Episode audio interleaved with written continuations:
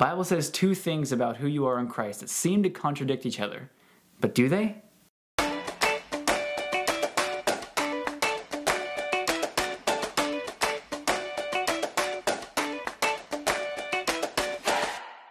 Welcome to a brand new episode of the Issues of Life podcast. And we are continuing our series on identity. We've been talking about how important it is to find answers to the questions that everyone's asking about who they are, what their purpose is, and where they belong. And we discovered that obviously the best place to find those answers is going to be in the Word of God. And we've seen some very simple yet profound and revolutionary statements, like in Romans chapter 6, where we found out that we are dead to sin and alive to God, meaning we no longer have to sin, but often we still choose to because we're still battling with that sin nature. We also found out in Romans 6 that we are slaves of righteousness and slaves of Christ, one of the favorite titles of authors of Scripture, but it has some really important implications for, for our standing with Christ and how we relate to Him and how we're loyal to Him and submit to Him and are dependent upon Him. And we're going to continue the conversation today with another important uh, statement from the Word of God that we find over and over again about who we are in Christ. Today, we're going to talk about a trait of your identity that the Bible says is true about you. One that I think we celebrate, one that we, we are glad that we have this as part of our identity, and that's that the Bible says we are children of God. We are the sons and daughters of God. Now, that sounds like a contradiction right out because last week we talked about being the slaves of Christ, but it's possible. It is. It's possible to be a slave of Christ and the Son of God at the same time. And that's what we want to talk about today. So let's first start by talking about just the plain and simple fact of being children of God and how the Bible teaches us that is true. I know there's some statements that probably come to your mind right away. In fact, the first statement that I thought of comes from the Gospel of John, chapter 1 and verse 12, where it says, But as many as received him, to them gave he the power or the right, the authority, is literally what that word means, to become the sons of God, even to them that believe on his name. So there we find it plain and simple. Those who put their faith in Christ for salvation are given the right of being called, of becoming the children of God. It says they're sons of God, and some people, you know, uh, trip over that. But the idea of being sons of God does encompass the idea that we are all children of God, sons and daughters of God. But there is some significance to the idea of being a son because in that culture it would have been the eldest son who would have received the inheritance and all the benefits of being a child. And so that's why it's kept that way. We are the sons of God, meaning we have that exalted position which we don't deserve. And by believing on him, we're given that, that right. And what a blessing that it is. So that's probably one of the clearest statements that we are indeed the children of God. But it gets developed much more uh, as we get into the New Testament letters. Paul writes about it probably more than anyone else. In fact, this idea of us being adopted as God's children uh, is something that Paul writes about almost exclusively. And so we're going to go back to Romans. Romans is, if you haven't caught on yet, it's really important when it comes to our understanding of our identity in Christ. But we move over a couple chapters to chapter 8, which, which is just full of incredible encouragements about our position in Christ. But here's the verses I want us to point out. Uh, Romans chapter 8, starting in verse 12. Therefore, brethren, we are debtors not to the flesh, to live after the flesh. For if you live after the flesh, you shall die. But if ye through the Spirit do mortify or put to death the deeds of the body, ye shall live. For as many as are led by the Spirit of God, they are the sons of God. For ye have not received the spirit of bondage again to fear, but ye have received the spirit of adoption, whereby we cry, Abba, Father. And that would be literally like us today saying, you know, daddy. It's a term of endearment, a close and intimate name that you would call your father. We can we can approach God that way. We can talk to God that way. The Spirit itself beareth witness with our spirit that we are the children of God. And if children, then heirs, heirs of God and joint heirs with Christ, if so be that we suffer with him, that we may also be glorified together. So that gives us a little more information about being children of God. We've been adopted into the family of God with all the rights and privileges of a natural born child. Again, part of the essence of the gospel being placed in Christ, meaning we, we have his standing, we have his identity. And so all the blessings that are his are passed on to us, and only because of our relationship with him, not because of anything that we've done, none of our own merits, none of our own deeds. We are adopted unworthily into that family and accepted in the beloved, accepted as part of that family, and we get the inheritance, we get the blessings, we get all the privileges. Um, I think it's also important that it says the Spirit is what bears witness. So, how we know for sure that we're children of God is that the Holy Spirit of God lives within us, assures our hearts that we are God's children, and that's the that's the seal of our um, salvation. How we can know for sure, and that's an important part of that passage as well. That's what Ephesians says. It says that we have the Spirit of promise, and and when you were talking about us having that inheritance, that's why it often says the sons of God, because if you think about First Peter I believe it's First Peter, where he says that we have all things that pertain to life and godliness in Christ. Second Peter, yeah. Second Peter, there we go. yes, so we, because of our position in Christ, we get all of those blessings, and again, it's it's only because of Him, uh, and not because of anything that we've done. Uh, we go back to John though for this last passage. So we looked at the Gospel of John. Now we look at the first epistle, the first letter that John wrote, and he tells us again about this being God's children. He says, "Behold, what manner of love the Father hath bestowed upon us, that we should be called the sons of God. Therefore the world knoweth us not, because it knew him not. Beloved, now are we the sons of God, and it doth not yet appear what we shall be, but we know that when he shall appear, we shall be like him."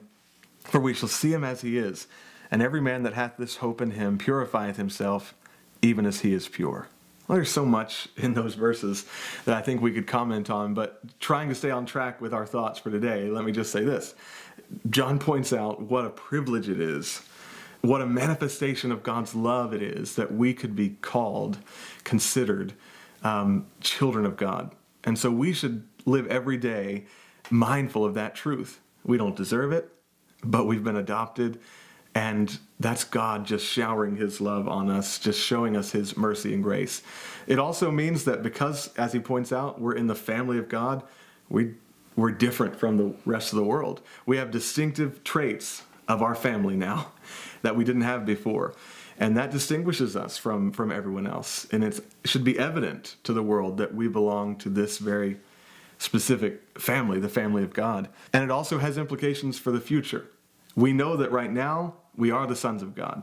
What we don't know is exactly what form we'll take in the future. That's what John's saying. We don't know exactly what our bodies will be like in eternity. But we know one thing for sure. When we see Christ, we'll be like him because we're going to see him as he is and we will be transformed once and for all. So there's just a crash course on kind of what the New Testament teaches about being the sons of God, how you can become a son of God, a child of God, how you can know you're a child of God, and what it means for your life both now and in the future. So, you being the son of God means that you are part of God's family. So, you are, in, in essence, you could think about as us being related to God. Uh, so, we now have these new character traits. We have these new um, visible changes that show the world hey, we're different. We're part of God's family. But that also comes along with all those blessings, the inheritance that we talked about. Uh, that's why the Bible says we're the sons of God. How does that work with what we talked about last week, being the slaves of Christ? Not everything in the metaphor is going to make sense. Not everything is going to work perfectly. Yeah. Um, and, and that's how these two I think work together. We mentioned and we showed verses last week of where the Bible says we are the servants of God we are the servants of righteousness or unrighteousness. We have that choice, that free will. And then how a lot of authors use that term, a servant of Jesus Christ, in their bios at the beginning of their mm-hmm. letters. The Bible also says other things about us being servants. Uh, it actually seems to negate that that name for us. And uh, and one passage you can look at is John 15, 15. It says this, Henceforth I call you not servants, for the servant knoweth not what his Lord doeth. But I have called you friends, for all things that I have heard of my Father, I have made known unto you. In Galatians chapter 4, verse 7, it says, Wherefore thou art no more a servant, but a son. And if a son, then an heir of God through Christ.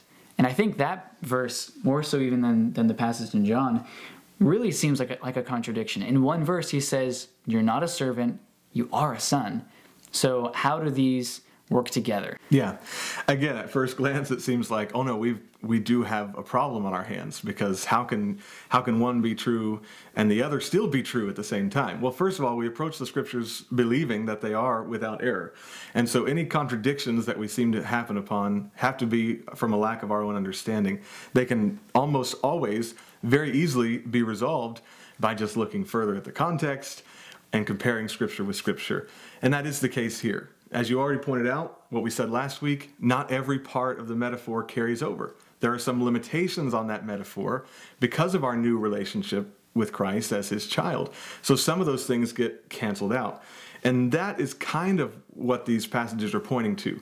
There are parts of your relationship with Christ and with the Lord, with God, that don't have the same, you know, kind of relationship as you would have as a slave in normal terms, but some things that still carry over. So, some of the things in particular that are being pointed out here, like in John chapter 15, Christ is teaching his disciples in, in what we call the upper room discourse. It's a really long set of teachings uh, that he gave on the last night before he was arrested. And he's telling them, listen, I'm not treating you like slaves. I'm treating you as friends because I'm letting you in on what the master is doing. And most servants don't get that behind the scenes look. So, s- simply what's happening is that's one part of slavery that hasn't been carried over in the metaphor. The idea that we get to have an intimate relationship with the master and know what he's trying to accomplish and be a part of what he's trying to accomplish more than just doing his bidding without any knowledge of what's going on. Yeah. The passage, if you look, it gives us further proof that that we're still supposed to consider ourselves servants because at the beginning of that whole discourse, Christ himself got down on the floor and washed the feet of his disciples and said the best way that they could be great was to do the same thing and to serve, to be the slaves of one another.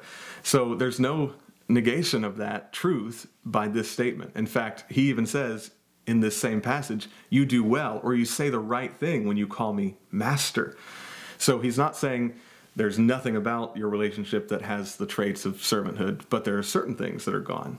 Then we get to Galatians 4, and we find that he says we're no more slaves, but are children, and as children, we are heirs. So in this case, he's talking about another specific part of our uh, of our relationship with the Lord that is different from a, a slave and master relationship. But it does not again, it does not negate the whole concept because he's going to go on in the next chapter to say we we ought to enslave ourselves to one another and we ought to enslave ourselves to to the Lord in the sense that we follow the leading of the Holy Spirit. But we in addition to and above and beyond what a slave could consider his relationship with his master, we have the intimacy of a child um, and the, the insight of a child and the inheritance. That's the real point in Galatians is the inheritance. A slave doesn't get an inheritance, Right, yeah. but a child does. So it doesn't do away with the other. It complements the other in a real way, and that is the that is the simple solution. I think that a great picture you could look to would be um, the story of the prodigal son. Um, if we were to extrapolate and look at what happened after the son came home, uh, if, if you don't know the story, there are two sons to this rich man, and the older son stays with the father. The youngest son takes his inheritance, he leaves, he spends it all, ruins his life, and he comes back telling his father, Father, I am no longer worthy to be your son. Let me just be a servant. Just be a servant in your house so that he has a roof over his head and he has food on his plate. Um, but the father opens up his arms and he gives him a robe and puts a ring on his finger and, and throws a feast because his lost son has now come home. His lost son has been found. So if you were to carry that over a little bit further in a story, if you were to think about what happened after that feast, that son, I think, his life has completely changed. He is truly seen the gracious love of his father. And so he is a son. He has all the rights that a son has, but his mindset is different now. He's come home, and he initially came home with the intention of being his father's slave. And I am sure that even though he had all the rights and the inheritance that he now has living in his father's house again, that the way that he lived, he probably acted like a servant in being humble and helping other people and, and submitting himself to the things that his father said about his house and the land and all those things. Yeah, and that is it is a beautiful picture. And even what we do know for sure, the desire is indication enough. He was accepted as a son with all the rights and privileges, but he had the desire to serve. And that's what was different about him from before when he didn't want to do anything right. He wanted to do his own thing. Yeah. That's a complete transformation.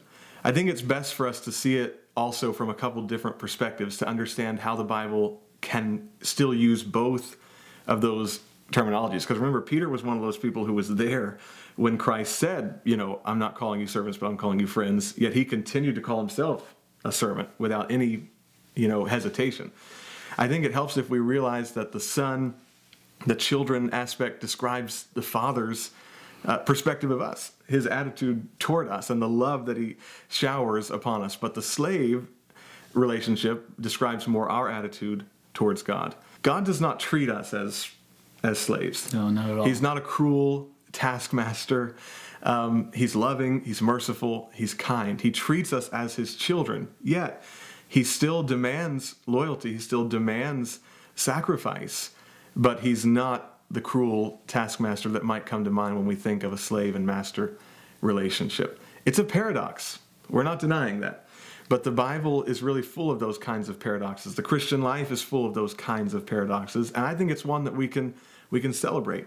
The idea that we are accepted, adopted, and loved as children, yet we choose to serve because we are so indebted to him for the mercies that he's shown to us. And we don't do that uh, out of fear of punishment. We don't do it in any pursuit of his favor, but just genuine love for God because of all that he's done for us. That's the best way we can resolve these apparently contradicting uh, parts of our identity. I think it's a beautiful picture. So that is our final answer to this question. Who do you think you are? Uh, as you are on this quest to find out your true identity, remember that your identity is in Christ. That is where it's found, that's where it's rooted. And that means so much for you. It means that you are dead to sin, separated from that. And now you're free to make a choice of your own to be a willful servant, a slave of righteousness, a slave of Christ. And that doesn't contradict anything about what we know about being sons and daughters of God. We have all the inheritance, we have all the blessings that He's promised us. And, and eventually, we'll, ha- we'll have a home with Him in heaven as an ultimate blessing, being able to be in His presence forever. But none of those things contradict. They all work in this beautiful tapestry of your identity in Christ. So hopefully that's encouraging. Hopefully that is helpful. And, uh, and now you can look at these verses and understand what God is trying to tell you about who you are. Uh, if you like the video, please subscribe, like, and comment. And we'll see you guys in our next series next week.